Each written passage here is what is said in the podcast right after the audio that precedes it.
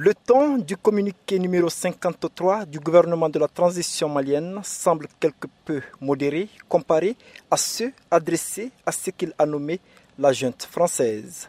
Ainsi, la nouvelle ambassadrice des États-Unis, Rachna Koronen, n'est pas convoquée, mais plutôt conviée par le ministre des Affaires étrangères. Mais la modération semble s'arrêter là, car elle est conviée pour lui signifier, je cite, l'extrême gravité des fausses accusations portées contre le Mali, la nature infondée des allégations confirmée par le porte-parole du département d'État américain le refus des États-Unis de livrer en 2021 un avion de l'armée de l'air de type Kaza et son silence troublant suite au bombardement par la France de civils à Bounty en janvier 2021.